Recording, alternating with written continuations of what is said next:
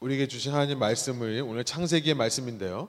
저희가 이제 내일서부터 하루에 세 장씩 창세기의 말씀을 읽습니다. 그래서 삼 주 동안 말씀을 나누는데 우선 말씀을 읽기 전에 이 창세기에 대한 소개를 먼저 좀, 좀 하려고 합니다.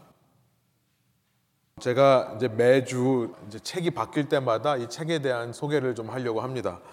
우선은 창세기 삼 장을 좀 펴놓으시고요. 제가 소개하는 말씀을 좀 들어보시면 좋겠습니다. 우리 창세기 첫 번째 시간으로 죄와 구원의 시작이라는 제목으로 오늘 말씀 나누기를 원하는데요. 여러분, 창세기라는 책은 아마도 성경책 중에 가장 유명한 책일 겁니다. 모든 것이 그렇죠. 가장 처음에 나오는 것이 항상 가장 많이 읽히는 법입니다. 그래서 많은 분들이 성경 통독을 결심하시고 나서 창세기를 읽다가 창세기가 끝나면 출애굽기서부터 조금 해이해지셔서 좀 포기하고 아 내년도에 다시 해야겠다. 그래서 내년도에 다시 읽으시고 어, 이런 모습 때문인지는 모르겠지만 창세기를 가장 많이 읽으시고 이 창세기에 나와 있는 오십 장이 되는 굉장히 긴 내용인데도 창세기에 있는 내용들은 웬만한 분들은 다 아시는 것 같아요. 세상이 어떻게 시작되었는가, 세상의 오리진, 이 기원에 대해서 말씀하고 있을 뿐만 아니라 하나님의 백성인 이스라엘이 어떻게 시작하게 되었는가, 이 하나님 백성의 시작과 기원, 이 오리진을 담은 책이 창세기입니다. 교회를 안 다니시는 분들도 다니지 않는 분들도 아마 창세기에 나와 있는 내용은 한 번쯤은 들어보셨을 정도로 이 창세기란 책은 참 널리 알려져 있는 책이죠. 그렇기에 많은 사람들이 읽고 연구한 책이기도 함과 동시에 가장 많은 말이 있는 책, 가장 많은 오해가 있는 책도 창세기라는 생각이 듭니다. 가장 널리 알려졌다는 것은 그만큼 잘못된 정보나 오해가 많다는 이야기일 수 있는 것이죠. 이 책을 직접 읽어보지 않고 누군가에 의해서 이 내용만을 듣고 이 책을 오해하시는 분들이 상당히 많이 있는 것 같습니다. 아마도 창세기와 관련된 가장 유명한, 가장 널리 알려진 오해 중에 하나는 이런 걸 것 같아요. 이것은 고대 사람들, 지금부터 수천 년 사람들이 지어낸 말도 안 되는 신비로운 이야기다. 우리가 설화라고 하는 페이블 혹은 레전드라고 하는 그런 설화 같은 이야기, 또 민속 이야기, folklore 같은 이런 이야기로 이해하시는 그런 오해가 있을 수 있다는 생각이 듭니다. 예를 들면 여러분, 한국 민족, 우리는 전부 한국 민족인데요. 한 민족이 어떻게 시작되었는지 얘기하는 것이 단군 신화죠.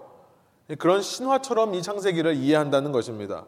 곰이 마늘과 쑥을 먹고 여인이 되어서 환웅이라고 하는 신의 아들과 결혼해서 낳은 사람이 단군이다. 그 단군에 의해서 고조선이라는 첫 한민족의 나라가 시작되었다. 별걸 다 알고 있죠. 오랜만에 기억하시는 분들이 있을 텐데 이런 단군 신화같이 창세기를 이해하시는 분들이 있다는 겁니다. 어떤 분들은 이 성경 창세기가 쓰였을 당시 고대 근동지방이라고 하는데요. Ancient Near East라고 합니다. 이 고대 근동지방에 이 창세기에 나와 있는 것과 비슷한 창조의 이야기를 담은 책들이 많다. 아마 그것까지 알고 계시는 분들도 요즘 많은 것 같아요. 그런데 그것도 자세히 읽어보면요. 예를 들어서 수메르인들이 갖고 있는 창조 기록에 홍수에 대한 언급이 나오는 것도 사실입니다. 그러니까 이 홍수 이야기가 창세기만 있는 것이 아니라 건동지방에 있는 창조 이야기에 들어있긴 해요. 그런데 실제로 읽어보면 우리가 가지고 있는 이 창세기와 너무나 다른 책들입니다. 예를 들어서 바빌론, 바빌론의 창조 이야기를 보면요. 신이 있는데 신을 대적하는 악한 신이 있습니다. 그래서 이 악한 신을 이기기 위해 신이 아들을 낳아요. 그 아들이 싸우다가 결국에 이 악한 신을 두 동강을 냅니다. 반을 배를 잘라요. 그래서 이 위에 이 upper 톨소 부분이 하늘이 되었고 나머지 하체 부분이 이 땅이 되었다라고 하는 그런 창조 신화가 있습니다. 비슷한 시기에 메소포타미아 지역, 바벨론 지역에서 쓰여진 책이에요. 단군 이야기와 너무나 비슷하죠. 그 당시 쓰여진 책들을 보면 이런 창조 이야기를 하면서 이렇게 말도 안 되는 이야기를 많이 썼습니다. 이집트의 크리에이션 미스, 창조 신화를 또 찾아서 읽어보니까요. 태초에 어떤 혼돈, 케이오스가 있었는데 그 케이오스로부터 에이텀이라고 하는 신이 나옵니다. 그런데 그 신이 자기 그림자와 동침을 해요. 그래서 두 아들을 낳습니다. 하나가 바람의 신이고 또 하나가 습기, 모이스처의 신이에요. 근데 이 두 아들이 세상에 다니면서 구경하러 나가서 돌아오지를 않는 겁니다. 너무나 애타게 기다려도 그 두 아들이 돌아오지 않자 이 신이요, 에이텀이라는 신이 자기의 눈을 뺍니다. 에이텀이라는 신이 다른 말로 푸타라고 하는데요, 이집트의 아주 신 중의 신이죠. 자기 눈을 빼서 눈에게 명령을 해요. 너 가서 내 아들들을 찾아와라. 그리고 눈이 돌아다닌대요. 돌아다니다가 그 아들들을 찾아서 옵니다. 그 아들들을 찾아서 오니까 너무 기뻐서 그 눈이 눈물을 흘리는데, 한쪽에서 떨어진 눈물이 남자가 되고 한쪽에서 떨어진 눈물이 여자가 되었다. 어떤 나라든지 그 나라가 고대부터 시작된 나라라고 한다면 이런 신화의 이야기들이 전부 있습니다. 그런데 이 시기에 기록된 창세기라고 하는 하나님의 말씀을 읽어보면요, 이 창세기가 그 당시에 쓰여진 책들과 얼마나 다른지를 우리는 알게 돼요. 왜냐하면 이 창세기는요, 바로 우리와 같은 사람들의 이야기를 하고 있기 때문에 그렇습니다. 우리와 많이 다르지 않은 사람들의 삶의 모습을 기록하고 있는 거예요. 아니, 우리와 많이 다르지 않은 게 아니라 우리와 똑같은 성향을 가진 사람들이 얼마나 문제를 일으키고 얼마나 죄를 짓고 이런 것들을 반복하며 사는가를 담고 있는 책이 창세기인 겁니다. 여러분, 창세기라는 책은 다른 어떤 고대 문헌과 비교해봐도 인간적입니다. 우리가 읽기에요. 우리가 읽기에 상식적으로 읽혀져요. 그렇게 말도 안 되는 이야기라고 반응이 나오질 않는 겁니다. 그리고 논리적입니다. 그리고 심지어 과학적이기까지 합니다. 물론 이 창세기라는 책을 과학적으로만 읽는 것은 창세기를 신화로 읽는 것과 마찬가지의 잘못을 범할 수 있습니다. 그런데 굉장히 내용이 과학적이에요. 이 과학에서 밝혀내는 원리와 반대되는 원리가 들어있지 않습니다. 사람이 썼다면 사람이 썼다면 말이죠, 수천 년 이후에 이 땅을 사는 우리가 이 책을 읽으면서 그 책에 대해서 헛웃음이 나올 수밖에 없습니다. 비웃을 수밖에 없는 것은 당연한 거예요. 그 당시 문명과 지식의 한계를 벗어나지 못했기 때문에 오늘 현대인들이 읽으면 말도 안 되는 이야기라고 나올 수밖에 없는 겁니다. 그런데 여러분이 누굴 통해 들은 것이 아니라 실제로 이 창세기 책을 읽어보면요, 수천 년 전에 쓰여진 책이지만 그 속에 오늘 나의 모습이 들어있는 겁니다. 그걸 발견하게 돼요. 우리가 왜 오늘 이 시대에 이런 모양으로 살아가는지를 창세기에서 발견하는 거예요. 왜 우리의 한계를 극복하지 못하고 사는지, 왜 우리가 이렇게 방황을 하는지, 나는 어떻게 살아야 되며, 나는 어디서부터 소망과 자신감을 회복할 수 있는지를 이 창세기 책이 말씀하시는 거예요. 이런 의미에서 이 창세기를 읽을 때, 이제 이번 한 주간 동안 여러분이 내일부터 시작하셔서 십팔 장까지 하루에 세 장씩 읽으시는데요, 여러분 이 창세기를 읽을 때 이 책이 전하고자 하는 핵심 주제를 담은 이 한 단어를 꼭 머릿속에 생각하시면서 이 책을 읽기를 원합니다. 그것은 족보라는 단어입니다. 족보, genealogy라고 하는 단어예요. 이 창세기는요, 이런 허황되고 말도 안 되는 이야기를 하는 책이 아니라 족보를 말씀하시는 책입니다. 그 족보란 어떤 사람들이냐면 하나님의 백성의 족보를 가리키는 거예요. 창세기 이 장 사 절에 보면요, 이런 말씀이 있습니다. 이것이 천지가 창조될 때의 하늘과 땅의 내력이니 여호와 하나님이 땅과 하늘을 만드시던 날에, 이렇게 되어 있습니다. 그런데 이 장 사 절을 한국어 번역이, 이 개역개정 성격이 내력이라고 번역을 했고요, 영어 이에스비는 generation이라고 번역을 했는데, 이 말이 족보란 뜻입니다. genealogy라는 뜻이에요. 히브리 말로는 톨레도스라고 하는 족보란 말과 똑같은 말입니다. 근데 이 말이 계속해서 창세기에 등장을 합니다. 창세기 오 장 일 절로 가보시면 이래요. 이것은 아담의 계보를 적은 책이니라. 하나님이 사람을 창조하실 때 자기 모양대로 지으시되, 이렇게 되어 있습니다. 여기서 말하는 계보라는 단어가 아까 말했던 내력이라는 말과 똑같은 단어입니다. 이 영어 성경은 이제 똑같은 단어라는 걸 알고 똑같이 generation이라고 번역을 했는데요, 한국어 번역은요, 사람에게 이것을 쓸 때는 계보 혹은 족보라는 말로 쓰고, 사물, 이 땅을 가리킬 때는 내력이라는 말로 바꿔 썼기 때문에 우리가 쉽게 똑같은 말이라는 것을 발견하기가 어렵습니다. 그런데 여러분, 이 톨레도스라고 하는 똑같은 말을 그리스 말로 번역한 것이 그네이시스란 말이고요, 이 그네이시스를 영어로 제네시스라는 말로 옮겨왔습니다. 그래서 이 책의 제목이 된 거죠. 그러니까 제네시스라는 책의 제목은 뭐냐면요, 족보에 관한 이야기입니다. 그래서 이 책의 이름이 족보가 된 겁니다. 왜냐하면 창세기는요, 이 족보라는 기준으로 열 부분으로 되어 있는데, 여러분 주보에 있습니다. 그러니까 일 장 일 절부터 이 장 삼 절까지 창조 전체를 한 번에 요약해서 말하는 부분을 빼고는요, 이 족보로 이루어진 책이에요. 이 족보는 왜 중요하냐면, 이 족보가 바로 하나님께서 당신의 백성을 어떻게 이 땅에서 보호하시는가를 드러내는 것이기 때문에 그렇습니다. 그러니까 우리가 족보를 보면 우리 호적이라고 하는 어, 센서스가 있죠. 그걸 보면은 누구의 아들이 누구고 누구의 아들이 누구 이렇게 나오는 것처럼, 하나님께서 이 창세기라는 책을 통해 하나님의 백성을 하나님이 얼마나 신실하게 보호하고 계시는가를 말씀해 주기 위해 기록한 거예요. 우리는 그렇게 이해하면 되겠습니다. 세상을 창조하신 하나님께서 이 세상에는 죄가 있고 악이 있습니다. 특별히 그 백성의 모습을 보면 그 백성들도 죄인들이에요. 그 백성들도 실수를 합니다. 그러나 그럼에도 불구하고 한 번 내 백성 삼으신 그 사람들을 어떻게 끝까지 보호하시고 지켜주시는가. 하나님의 역사를 통한 인간 족보를 기록한 책이 창세기가 되는 겁니다. 이 세상의 시간의 흐름 속에, 이 시간에, 이 땅에 누가 누구를 낳고 하는 이 대가 이어지는 계보 속에 끊이지 않고 흐르는 하나님의 약속에 대해 말씀하시는 거죠. 그 약속을 이루시기 위해 인간들은 실패하지만 누구보다 성실히 열심히 일하시는 하나님의 모습이 기록된 책. 여러분, 그래서 창세기는요, 사람들이 지어낸 그런 허무 맹랑한, 말도 안 되라고 믿을 수 없는 그런 설화 이야기, 신비로운 이야기가 아니라요, 그런 하나님 아래에서 이 모든 성경 말씀이 시작된다는 것을 알려주는 성경의 첫 번째 책이 되는 겁니다. 아니, 성경 말씀이 아니라요, 이 땅의 역사가 그런 하나님에 의해서 시작됐다는 것을 말씀하시는 책이에요.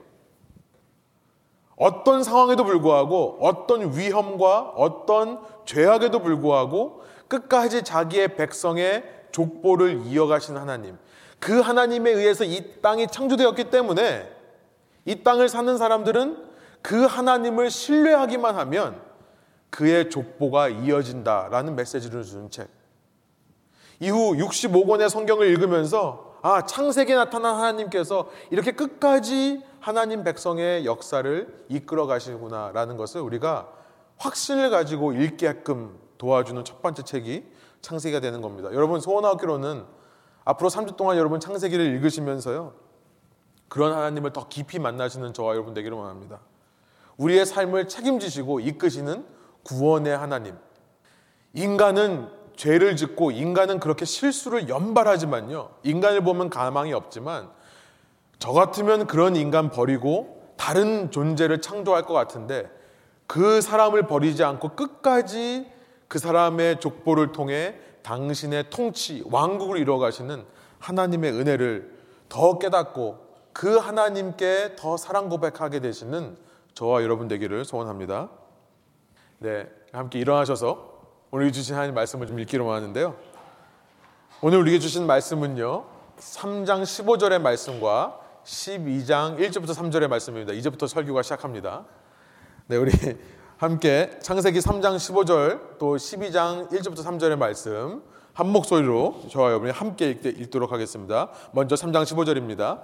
내가 너로 여자와 원수가 되게 하고 내 후손도 여자의 후손과 원수가 되게 하리니 여자의 후손은 내 머리를 상하게 할 것이요 너는 그의 발꿈치를 상하게 할 것이니라 하시고. 십이 장으로 와서요, 일 절 읽습니다. 여호와께서 아브라함에게 이르시되 너는 너의 고향과 친척과 아버지의 집을 떠나 내가 내게 보여줄 땅으로 가라. 내가 너로 큰 민족을 이루고 내게 복을 주어 내 이름을 창대하게 하리니 너는 복이 될지라. 너를 축복하는 자에게는 내가 복을 내리고 너를 저주하는 자에게는 내가 저주하리니 땅의 모든 족속이 너로 말미암아 복을 얻을 것이라 하신지라. 아멘. 함께 앉으셔서 말씀 나누겠습니다. 우리가 지금 읽은 이 두 본문은요, 삼 장 십오 절과 십이 장 일 절부터 삼 절은요, 하나님께서 전혀 다른 두 존재에게 말씀하시는 것을 기록하는 겁니다. 첫 번째 삼 장 십오 절 하나님께서 누구에게 말씀하시는 거죠? 예, 뱀이라고 하는 존재에게 말씀하시는 것이고요. 그 다음에 읽은 십이 장 일 절부터 삼 절은 하나님의 백성을 대표하는 아브라함이라는 사람에게 하나님께서 말씀하시는 겁니다. 이 삼 장 십오 절을 읽으면서 질문할 수밖에 없는 질문이 생깁니다. 그것은 뭐냐면 하나님께서 왜 뱀을 만드셨을까라는 질문이에요. 하나님께서 왜 뱀을 만드셨을까요? 창세기 삼 장 일 절을 제가 읽습니다.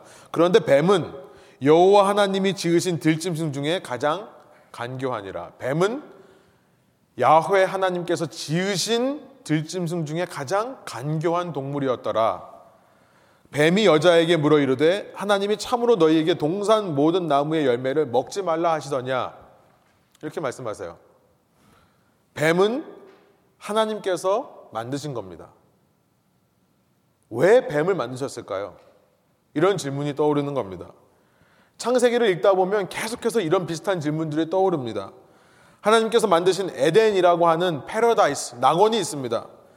그런데 이든이라고 하는 이 패러다이스에 하나님께서 남자와 그의 여자를 지으셔서 정말 그들이 하나님을 찬양하며 너무 아름답게 살게 하셨는데요. 삼 장 십오 절 이전에 무슨 일이 있었냐면 뱀이 이들에게 가서 그렇게 잘 살고 있는 사람들에게 쿡쿡 찔리는 거예요. 야, 너 뭐 부족한 거 생각 안 나니?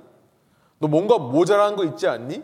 너 하나님이 정말 여기에 있는 모든 나무에 있는 열매를 먹지 말라고 했냐? 이들로 하여금 내가 모든 걸 먹을 수 있지만 먹지 못하는 하나의 불만족을 일으키는 겁니다. 여러분, 불만족이라고 하는 것은 불신앙의 시작입니다. 하나님을 불신하게 되고 의심하게 되는 것은요, 내가 뭔가에 불만족을 느끼기 때문에 그래요. dissatisfaction. 여기서부터 disobedience라고 하는 불순종이 나오는 거고요. 여러분, 불순종의 다른 말이 죄입니다. 바로 죄는 거기서부터 시작하는 거예요. 질문이 생기는 겁니다. 또 질문이 생겨요. 하나님은 왜 하면 안 되는 일을 만드셨을까요? 이 뱀이 가가지고 이 남자와 여자를 꼬실 수 있게끔, 미혹하게끔 왜 하지 말라고 하는 일을 만드셨을까요? 질문이 생기는 겁니다. 동산 중앙에, 그것도 너무나 잘 보이는 중앙에 따먹으면 안 되는 선악을 알게 하는 나무에 열매가 있는 겁니다. 하나님께서 이걸 왜 만드셨을까라는 질문이 생기는 거죠. 사실 이 질문은요, 창세기 삼 장을 읽으면서 드는 질문이 아니라 창세기의 처음서부터 드는 질문입니다. 창세기 일 장 일 절부터 이 절 제가 한번 읽겠습니다. 태초에 하나님이 천지를 창조하시니라. 이 절, 땅이 혼돈하고 공허하며 흑암이 깊음 위에 있고 하나님의 영은 수면 위에 운행하시니라. 이상하죠? 일 장 일 절이요. In the beginning, 태초에 하나님께서 the heavens and the earth, 하늘들과 땅을 만드셨다. 우리는 천지라고 하지만요, 하늘과 땅을 만드셨다라는 겁니다. 그런데 이 절이 어떻게 시작하냐면 우리 번역도 영어 번역이 생략하고 있지만 거기에 and가 있습니다. 그리고 the earth and the earth, 그리고 그 땅은, 이렇게 말하는 거예요. 그러니까 하나님께서 만드신 이 땅이 어떤 모습이었는가를 이 절이 말씀하시는데 혼돈하다는 겁니다. chaos, chaotic, 섞여 있다는 거죠. 공허하다고 합니다. empty. 그리고 그 땅이 어두웠다라고 합니다. darkness, dark죠. 어둠이 있다는 겁니다. 왜 하나님께서 창조하신 이 땅이 혼돈이 있고 공허가 있고 어둠이라고 하는 것이 있냐는 거예요. 이게 다 같은 질문입니다. 그렇죠? 여러분, 이것은 신학적인 철학적인 질문만이 아니라 실은 우리 아주 현실적인 질문이지 않습니까? 우리 삶에 너무나도 현실적인 질문인 거예요. 한 해를 마무리하면서 한 해 이천십칠 년을 되돌아보니까 정말로 우리의 삶이 다사다난했습니다. 다사다난. 많은 일이 있었고 많은 고난, 어려움들이 있었어요. 교통사고가 있었고요. 경제적으로 어려운 일이 있었고요. 자녀들이 속을 썩인 일이 있었습니다. 공부하는 학생은 공부가 잘 안 돼서 고난을 겪는 일도 있었어요. 몸이 다치는 일도 있었고요. 무엇보다 사랑하는 사람들이 아파하고 어려워하는 일들이 있는 겁니다. 투병하는 일이 있는 겁니다. 그리고 사랑하는 사람들을 떠나보내야 하는 일들이 있는 겁니다. 창세기를 읽으면서 묻지 않을 수 없는 겁니다. 왜 이 땅에는 이런 모습들이 있는 겁니까? 하나님 도대체 왜 죄라는 것을 허락하셨고 왜 뱀을 지으셨고 그런 말미암아 사람이 하나님의 말씀에 불순종하게 되는 이런 일들을 허락하셨습니까? 왜 이렇게 살아야 됩니까? 라는 질문이 있는 거죠. 여러분, 창세기를 읽으면서 그 질문에 대한 답을 열심히 찾아봤는데요, 창세기는요 그 질문에 대한 답을 대답하지 않습니다. 침묵해요. 왜 뱀을 그렇게 간교하게 지으셨는지, 하나님의 뜻이 무엇인지, 이것을 어떻게 하나님께서 수습해 나갈 것인지 그것조차도 침묵하십니다. 왜 동산 중앙 잘 보이는 곳에 그렇게 선악을 알게 하는 나무를 만드셨는지, 왜 그것을 따먹지 말라라고 말씀하셨는지도, 왜 하나님이 창조하신 땅에 혼돈과 공허와 어둠이 있는지 창세기 어디를 봐도 그 이유를 우리가 찾을 수가 없는 겁니다. 어, 이것은 어쩌면 신적인 영역에 속한 일인 것 같아요. 하나님만이 알 수 있는 질문이라는 생각이 듭니다. 어쩌면 그것이 이유인지도 모르겠어요. 하나님만이 아시는 거기 때문에 하나님을 인정하기 위해서는 하나님께서 허락하신 그런 어두움과 아픔들도 인정해야 되는 건지도 모르겠습니다. 여러분, 만일 뱀의 유혹이 없다면 그러면 하나님은 인간으로부터 진정한 사랑을 받으실 수가 없는 겁니다. 우리가 정확한 이유를 모르지만 이렇게 추측해 볼 수 있는 거예요. 제가 몇 번 말씀드렸지만 여러분, 남자가 여자한테 프로포즈를 할 때요, 선택의 여지가 있기 때문에 프로포즈가 아름다운 거죠. 내가 이 여인에게 프로포즈 해야 되는데 이 세상에 이 여인 하나밖에 없고, 혹은 내가 이 여인밖에 프로포즈 할 상황이 안 되고, 이래서 프로포즈 한다면 그것은 그렇게 감동이 있지 않을 겁니다. 선택이 있는 거예요. 이 여인 외에도 수많은 선택이 있는 겁니다. 나 좋다는 여인들이 너무나 많은데도 불구하고 내가 이 한 여자를 위해서 내 삶을 드린다라고 하는 프로포즈가 있을 때에만 감동이 있는 것이 아닙니까? 이것도 별로 감동이 안 된다고 말씀하실 분들이 있을 것 같아요. 제발 나 말고 다른 분한테 하시지 그랬어요 라는 생각을 하실지도 모르겠습니다. 예, 하나님께서 우리에게 선택권을 주시는 겁니다. 그리고 그 선택권이 있어야 사실은 우리의 결정이 아름다운 거예요. 우리에게 하나님께서 받으시기 원하는 것은 자발적인 사랑의 결단이에요.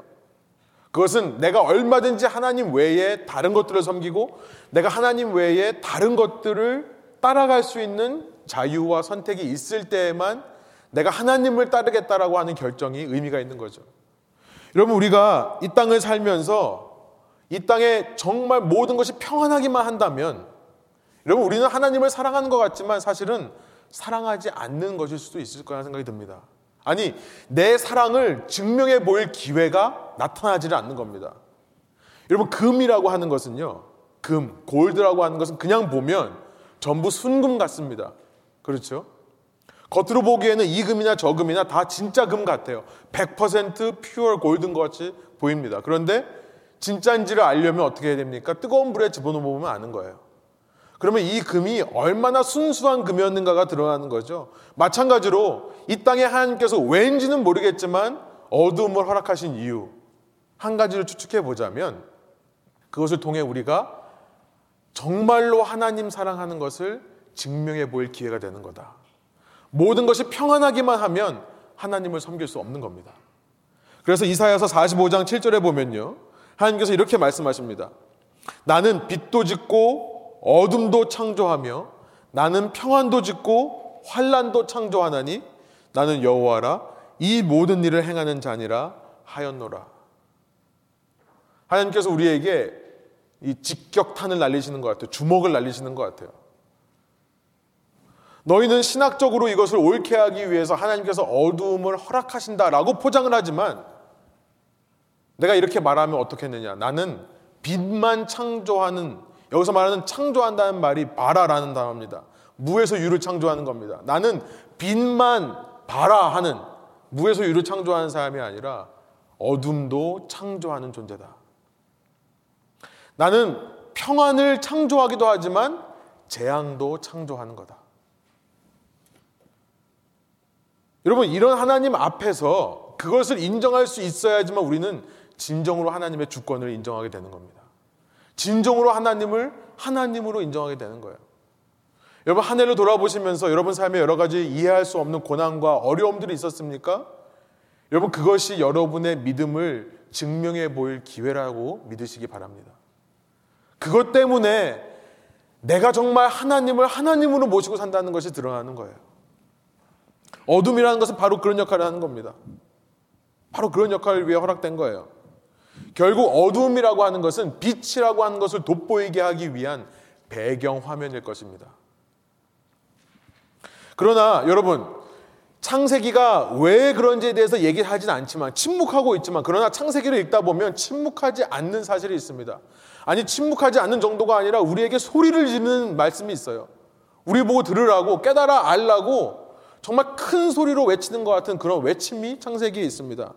일 장 이 절 후반절이에요. 우리 다시 한번 일 장 이 절을 한번 한 목소리 읽어보겠습니다. 땅이 혼돈하고 공허하며 흑암이 깊음 위에 있고 하나님의 영은 수면 위에 운행하시느니라. 하나님께서 그 어둠의 물 위에 운행하고 있다는 것을 소리질러 외치는 겁니다. 하나님께서는요, 이 땅에 있는 그 어둠의 문제, 왠지는 모르겠지만 존재하는 이 악의 문제, 죄의 문제가 단순한 배경화면 정도가 아니라는 것을 아세요. 단지 악을 돋보이기 위해 이 배경을 삼은 정도가 아니라는 것을 아시고요. 이 죄와 악이 하나님이 창조하신 이 창조물과 특별히 하나님이 너무나 보기 좋으셨던 이 인간이라고 하는 존재를 얼마나 타락시킬 수 있는지, 얼마나 디스트로이 할 수 있는지, 얼마나 파멸로 이끌 수 있는지를 너무나 잘 아세요. 그래서 그 위에 운행하고 계신다는 겁니다. 이 어둠을 그냥 두고 아내께 알아서 위험을 잘 피해 다녀 이러시는 게 아니라 그 위에 운행하고 있다는 거예요. 여러분, hovering over라고 되어 있는데 새들이 hovering over를 하죠. 그 표현입니다. 하나님이 이 어둠과 공허와 혼돈이 가득한 그 수면 위를 운행하고 계시는 겁니다. 마치 새처럼요. 여러분, 새가 왜 운행합니까? 왜 hover하죠? 어떤 경우에 하죠? 독수리 같은 새 같은 경우에, 매 같은 경우에 hovering하는 이유는 뭐냐면 먹이를 받기 때문에 그렇습니다. 그렇죠. 저 먹이가 틈을 보이면 내려가서 붙잡으려고 하는 겁니다. 여러분, 새는 날기 때문에요. 우리는 서 있기 때문에 새를 이해할 수 없습니다만, 새는 날아다니기 때문에 한 곳에 시선을 고정할 수 있는 방법이 없습니다. 허버링 외에는. 그러니까 허버링을 하는 것은 시선을 고정한다는 의미예요. 여러분, 우리가 믿는 하나님에 대해서 일 장 이 절부터 선포하는 것이 있습니다. 우리에게 소리 지르는 것이 있습니다. 왠지는 몰라요. 왜 내가 이 고난을 당해야 되는지는 몰라요. 그러나 하나님이 그 고난을 예의 주시하고 있다. Staring upon. 이 고난을 주목하고 계시다. 거기에 시선을 고정하고 계신다는 것을 외치면서 시작하는 겁니다. 여러분, 이것이 복음이에요. 이것이 굿뉴스입니다. 창세기는요, 침묵하지 않습니다. 하나님께서는 어둠을 보시고 단 한순간도 그 어둠이 좋다라고 말씀하신 적이 없어요. 하나님은 그 어둠 속에서 빛을 만드실 때 소리질러 외치시는 겁니다. 그것이 좋다라고. It is good 이라고 말씀하시는 거예요. 창세기 일 장 삼 절부터 사 절의 말씀입니다. 이렇게 수면 위에 운행하시면서 어떤 기회를 포착하십니까? 어둠 가운데서 빛을 만드시는 기회. 하나님이 이르시되 빛이 있으라 하시니 빛이 있었고, 그 다음에 사 절 한 목소리 읽습니다. 빛이 하나님 보시기에 좋았더라. 하나님이 빛과 어둠을 나누사. 우리가요, 창세기에 대해서, 하나님에 대해서 오해하지 말아야 될 것은 뭐냐면, 하나님께서 이렇게 악도 허락하시고 재앙들도 허락하시는 분이신데요, 마치 덫을 놓고 저것들이 순종하나 안 하나 보자, 야 선악과 따먹나 안 따먹나 보자, 마치 숨어서 우리가 넘어지기를 기다리는 그런 신이 아니라는 것입니다. 여러분, 그런 신은요, 고대 이방인들의 신이에요. 여러분이 그리스의 신화를 보면 전부 신들이 그렇습니다. 어떻게 해서든지 인간으로 하여금 죄를 짓게 하기 위해서 죄를 조장하는 사람도 있고요, 전쟁의 여신, 어떻게든지 사람들이 싸우게 하기 위해 인간을 컨트롤하는 신도 있습니다. 여러분, 우리가 믿는 하나님은 그렇게 덫을 놓고 우리가 넘어지길 기다리는 분이 아니라고 말씀하시는 겁니다. 왠지 모르지만 아픔을 허락하시긴 하지만 그 속에서, 그 아픔 속에서 우리의 아픔, 우리의 고난, 우리의 어려움을 주목해 보시는 분이라는 거예요. 그리고 그것을 주목해 보시면서 언제든지 매의 눈을 가지고 그 가운데서 이들을 살릴 기회를 살펴보시는 하나님이시라는 겁니다. 언제나 살 길을 마련하시기 위해 시선을 고정하고 계신 하나님이라는 거예요. 그리고 그 길을 마련하시고는 그 길로 우리를 몰아서 내 네, 제발 이 길로 가라. 우리를 이끄시는 사랑과 은혜의 하나님이시라는 겁니다. 선한 목자 하나님이시라는 거예요. 여러분, 그래서 하나님의 목적은요, 창조 첫날부터 하나님의 목적은 저녁이 되어서 아침으로 향하게 하는 것이라 믿습니다. 그 다음 오 절이 이렇게 말씀하시는 거죠. 우리 한 목소리 읽습니다. 하나님이 빛을 낮이라 부르시고 어둠을 밤이라 부르시니라. 저녁이 되고 아침이 되니 이는 첫째 날이니라. 이상하죠? 빛이 있으면 빛에서 어둠으로 가야 하루가 될 것 같은데요. 우리가 사는 것처럼요. 그런데 하나님의 하루는 다르다는 것을 말씀하시는 겁니다. 하나님의 역사는 틀려요. 아침에서 밤으로 가는 것이 아니라 밤을 언제나 아침으로 끝나게 하신다는 겁니다. 하나님은 언제나 이 방향으로 당신 스스로 걸어가시면서 이 방향으로 이 모든 인류의 족보의 역사를 이끌어간다는 겁니다. 이것이 창세기의 메시지인 거예요. 그런 선하신 하나님에 비해서 그러나 인간은요, 계속해서 낮을 밤으로 바꾸려 하더라 라고 말씀하는 겁니다. 여러분, 선악을 판단하는 기준이라는 것은 오직 하나님께만 속한 하나님의 절대 주권입니다. 하나님이 선이라 하면 선이고 악이라 하면 악이에요.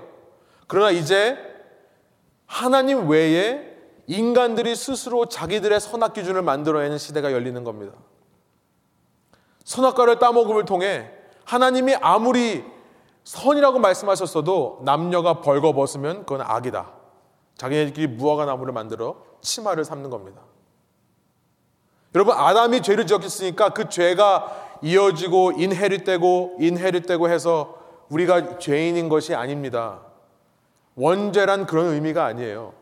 아담뿐 아니라 우리 모두가 하나님 외에 내 스스로 선악을 판단하려고 하는 성향, 그것을 가리켜서 the original sin, 원죄라고 하는 겁니다. 아담서부터 인류의 모든 인간들은, 사람들은 그런 성향을 가지고 태어나는 것입니다. 그것이 원죄예요. 창세기는요, 이렇게 이 땅에 인간들의 죄의 역사가 시작되는 것을 기록한 책이죠. 그러나 하나님은 이렇게 가망없고 소망없어 보이는 인간의 죄의 역사 속에서 우리의 타락과 불순종에도 불구하고 우리를 계속해서 이끌면서 타이르면서 인도하여서 어둠을 지나 아침으로 가게, 그 아침의 세계를 가도록 이끄시는 하나님이시라는 것을 창세기가 말씀하는 겁니다. 여러분, 하나님께서 얼마나 주권을 갖고 계시냐면 우리가 아무리 난리를 쳐도요, 우리가 아무리 하나님이 원하지 않는 방향으로, 죄의 방향으로 간다 하더라도 하나님은 절대 흔들리시는 분이 아닙니다. 하나님은 그렇게 하나님의 계획을 틀어놓은 인간의 죄악의 역사, 이것도 바로잡을 수 있는 하나님이라는 것을 우리가 창세기를 보면서 기억해야 되는 것입니다. 그런 하나님의 저녁까지도 아침을 바꾸시는 능력, 그 신실하신 구원의 주권을 가장 먼저 선포하시는 구절이 바로 우리가 읽은 삼 장 십오 절인 거예요. 삼 장 십오 절. 인간이 죄를 지은 직후에 하나님께서는요, 사람에게도 먼저 말씀하지 않으시고 그 뱀에게 먼저 말씀하시는 내용입니다. 내가 너로 여자와 원수가 되게 하고 내 후손도 여자의 후손과 원수가 되게 하리니 여자의 후손은 내 머리를 상하게 할 것이요 너는 그의 발꿈치를 상하게 할 것이니라 하시고. 여러분, 이제 이 말씀을 시작으로 해서 창세기의 내용은요, 이 여자의 후손의 족보와 뱀의 후손의 족보가 함께 나오는 그 책이 창세기가 되는 겁니다. 그러면서 끊임없이 뱀의 후손들이 어떻게 여인의 후손, 하나님의 백성들의 발꿈치를 물려하는가. 그러나 그 가운데서 어떻게 하나님의 백성은 그들의 머리를 밟으며 승리를 이끌어내는가, 그것을 보여주는 책이 창세기가 되는 겁니다. 뱀이 왜 있는지는 몰라요. 왜 하나님께서 뱀이 여자의 후손의 발꿈치를 물도록 허락하시는지도 모르겠습니다. 그건 우리가 알 수 없어요. 그러나 하나님께서 시선을 고정하여 바라보시는 것은 뭐냐면, 그가 우리의 발꿈치를 물려 하기 때문에 우리가 그 뱀을 피하는 모습을 보이는 것, 그 뱀을 피해 나의 발을 물려고 하는 그 뱀의 머리를 밟으려고 하는 것.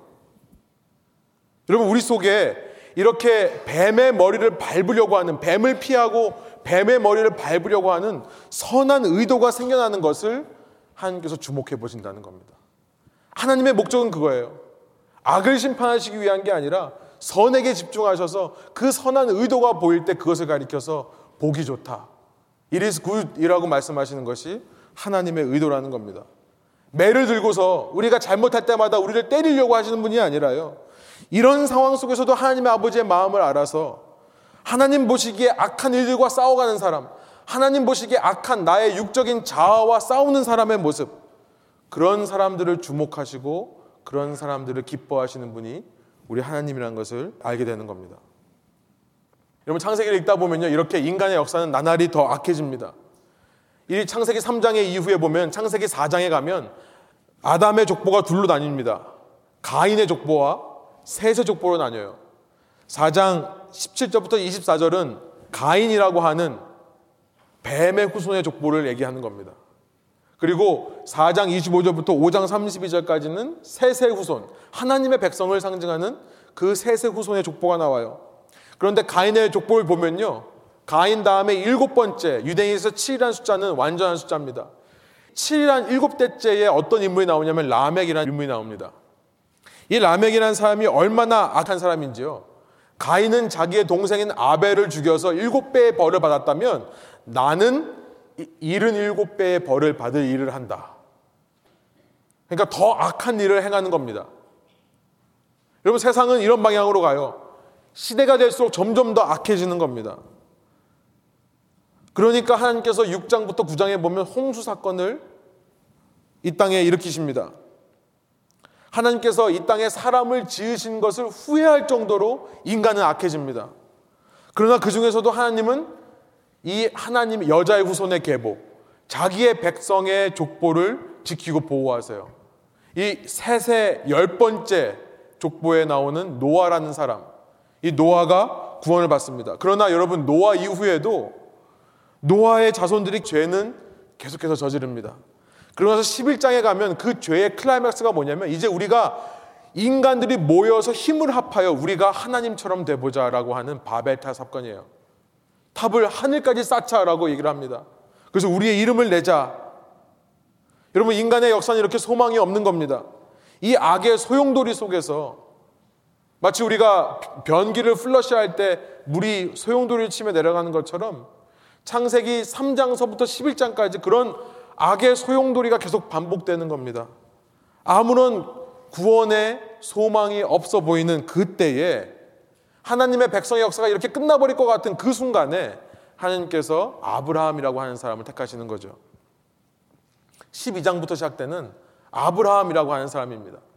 바벨이라고 하는, 다른 이름으로 바벨론이라는 이름입니다. 똑같은 이름이에요. 바벨론이라고 하는 그 당시 가장 강력한 도시 문명에서 한 사람을 끄집어내서, 너는 여기서 살지 말고 내가 너에게 지시하는 너의 땅, 새로운 땅으로 가라 말씀하시면서, 오늘 우리가 읽었던 십이 장 일 절부터 삼 절에 아브라함 언약을 주시는 겁니다. 이 언약은요, 하나님께서 일방적으로 주시는 언약이에요. 인간은 지킬 수 없습니다. 아브라함이 이미 나이 늙어서 아내인 사라의 태는 다쳐버렸습니다. 아이를 출산할 수 없는 사람들이에요. 여러분, 인간은요, 이 하나님의 구속 역사, 구원의 역사를 이루어낼 수 없는 불가능한 존재라는 것을 말씀하시는 겁니다.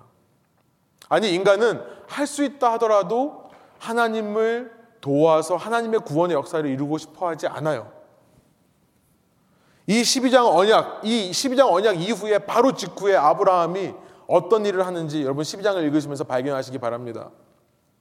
기근이 드니까요. 바로 이집트로 도망가요. 여러분 이 패턴이 이제 아브라함으로 시작되는 이스라엘에게 예수님 오실 때까지 반복이 되는 겁니다. 조금만 힘든 일이 있으면, 조금만 고난이 있으면 누구를 의지해요? 이집트를 의지하는 겁니다. 여러분 이 말씀을 읽으면서 우리에게 주시는 말씀이 뭘까? 여러분 한 해를 돌아보면서 정말로 다사다난하고 때로는 우리가 받아들일 수 없는 어려운 일들이 우리에게 찾아옵니다. 하나님께서 왜 이걸 허락하시고 왜 이런 상황으로 나를 이끄시는가? 의문이 들 때가 있어요. 그런데 그럴 때 하나님 백성은 어떻게 하는 줄 아세요? 세상 것을 의지하지 않더라는 겁니다. 이집트로 도망가지를 않아요. 그 상황 가운데서 고난을 주시니도 나에게 평안뿐만 아니라 재앙도 허락하시니 창조하신 이가 하나님이라는 고백을 하게 되는 겁니다. 그것이 하나님을 신뢰하는 성도의 모습이라는 거예요. 그렇게 이집트로 내려간 아브라함이 무슨 일을 합니까? 그 이집트의 왕인 바로에게요, 자기가 살려고, 자기 목숨을 유지하려고 자기 하나밖에 없는 아내를 동생이라고 속여서 갖다 바칩니다. 어떤 사람이 부르심을 받을까요? 믿음의 용사일까요? 그렇게 순결하게 믿음을 지키는, 어떤 상황에도 꿋꿋하게 이집트를 의지하지 않고 하나님만 바라는 사람들만 하나님께서 택하시는 걸까요? 아니요. 창세기를 자세히 읽어보니까요, 창세기는요 그 당시 이 신화 이야기와는 너무나 다른 겁니다. 여러분 그 당시 신화 이야기는요 전부 슈퍼히어로예요. 신의 아들들이라는 사람들은 전부 슈퍼히어로입니다. 오죽 힘이 세면 신의 아들이 신을 죽이게 했냐고요. 신의 아들이 신을 반토막 내는 거예요. 그런데요 여러분 성경을 읽어보면 미화가 없습니다. 이렇게 아이디얼하게 표현하는 방법이 없어요. 세상의 족보와는 너무나 다른 책입니다. 아브라함 같은 사람, 이렇게 하나님의 언약을 받고도 자기 살겠다고 자기 아내를 팔아먹는 사람, 그런 사람을 통해서도 하나님은 역사하시더라. 아브라함이 그 순간에 이집트를 의지하지 않고 끝까지 하나님만을 신뢰했기 때문에 하나님께서 그를 통해 이스라엘을 이끄신 것이 아니라, 우리와 같은 사람인데도 아브라함이요, 그렇게 쉽게 세상에 의지하고 세상 일들이 올 때 쉽게 마음이 무너지고 쉽게 절망하고 실망하는 우리임에도 불구하고 하나님은 우리를 통해 하나님의 왕국의 역사를 이어가실 수 있다는 것을 여러분 이 창세기가요 우리에게 외치는 겁니다. 여러분 이 창세기를 소개하면서 우리에게 회복되어야 될 신앙이 바로 이거라고 생각합니다. 여러분 어떤 인생의 순간에서도요 여러분 이것을 믿으십시오. 하나님께서 다스리시고 주관하시고 통치하지 않는 여러분 삶의 순간은 없다라는 것을 믿기로 하는 겁니다. 여러분 믿으십시오. 우리가 레븐교회라는 이름으로 하나님의 왕국을 이 땅에 실현하는 공동체로 모이는 이유는 바로 그런 하나님의 섭리와 통치를 인정하자는 의미로 모이는 겁니다. 잘나가고 성공할 때는 하나님께서 함께 하시는 것 같고, 한 해를 돌아보니까 참 부족한 것만 있고 참 나의 실수만 있고 나의 잘못만 있어서 하나님께서 나와 함께하지 않았다는 생각이 든다면 여러분 창세기를 읽어야 되는 겁니다. 하나님께서는요 내 눈으로 보기에 아무리 내가 이해할 수 없고 감당할 수 없는 고난이다 하더라도 실수로 주시는 분이 아니에요. 하나님은 어떤 내가 알지 못하는 신실한 변함없는 목적과 이익을 위해, 유익을 위해 우리에게 주시는 것이라는 사실을 우리가 믿어야 하는 것입니다. 아무리 어려운 상황이라 할지라도 여러분 그래서 눈을 들어 하늘을 보세요. 그러면요 이 문제 위에 허벌하고 계시는 하나님을 발견하게 될 겁니다. 성령께서요 여러분 고아처럼 두지 않으세요. 여러분의 문제를 주목하고 여러분 주위를 맴돌고 있다는 사실을 깨닫게 될 거예요. 그 속에서요 하나님은 그 저녁의 역사를 아침으로 바꾸실 기회를 찾고 계십니다. 심지어 나의 실수와 악함에도 불구하고, 심지어 내 주위 사람들의 정말 악한 의도에도 불구하고요. 그래서 고린도전서 십 장 십삼 절의 말씀이 다시 생각이 납니다. 제가 세 번역으로 한번 읽어드리고 말씀 마치겠습니다. 여러분은 사람이 흔히 겪는 시련밖에 다른 시련을 당한 적이 없습니다. 하나님은 신실하십니다. 여러분이 감당할 수 있는 능력 이상으로 시련을 겪는 것을 하나님은 허락하지 않으십니다. 하나님께서는 시련과 함께 그것을 벗어날 길도 마련해 주셔서 여러분이 그 시련을 견디어낼 수 있게 하십니다. 하나님은 미쁘사 신실하사 우리가 감당하지 못할 시험당함을 허락하지 않으시고 또 시험당할 즈음에 피할 길을 내사 우리로 능히 감당할 수 있도록 하시는 분인 줄로 믿습니다. 여러분, 그 하나님이 있기 때문에 우리가 새해 또 하나의 소망을 가져볼 수 있는 거라 생각합니다. 소원 하옵기로는요, 여러분 삶을 하나님께서 어떤 방향으로 이끌어 오셨는지 간에 그 속에 하나님의 신실한 섭리가 있다는 것을 이 시간 고백하시고요, 내년도는 이제 그 하나님 어떤 상황에도 불구하고 내가 더 흔들리지 않고 더 뿌리 깊은 나무 되어 어떤 시련이 몰려와도 흔들리지 않고 그 주님을 신뢰하겠다라고 하는 그런 결단으로 이 새해를 맞게 되시는 저와 여러분의 삶 되시기를 간절히 소원합니다. 함께 기도하시겠습니다. 우리에게 주신 하나님 말씀을 생각하시면서 우리 함께 조용히 하나님과 대화하고 감사하고 기쁨의 감격의 기도 제목을 올려드리는 시간 되기를 원합니다. 함께 기도하시겠습니다.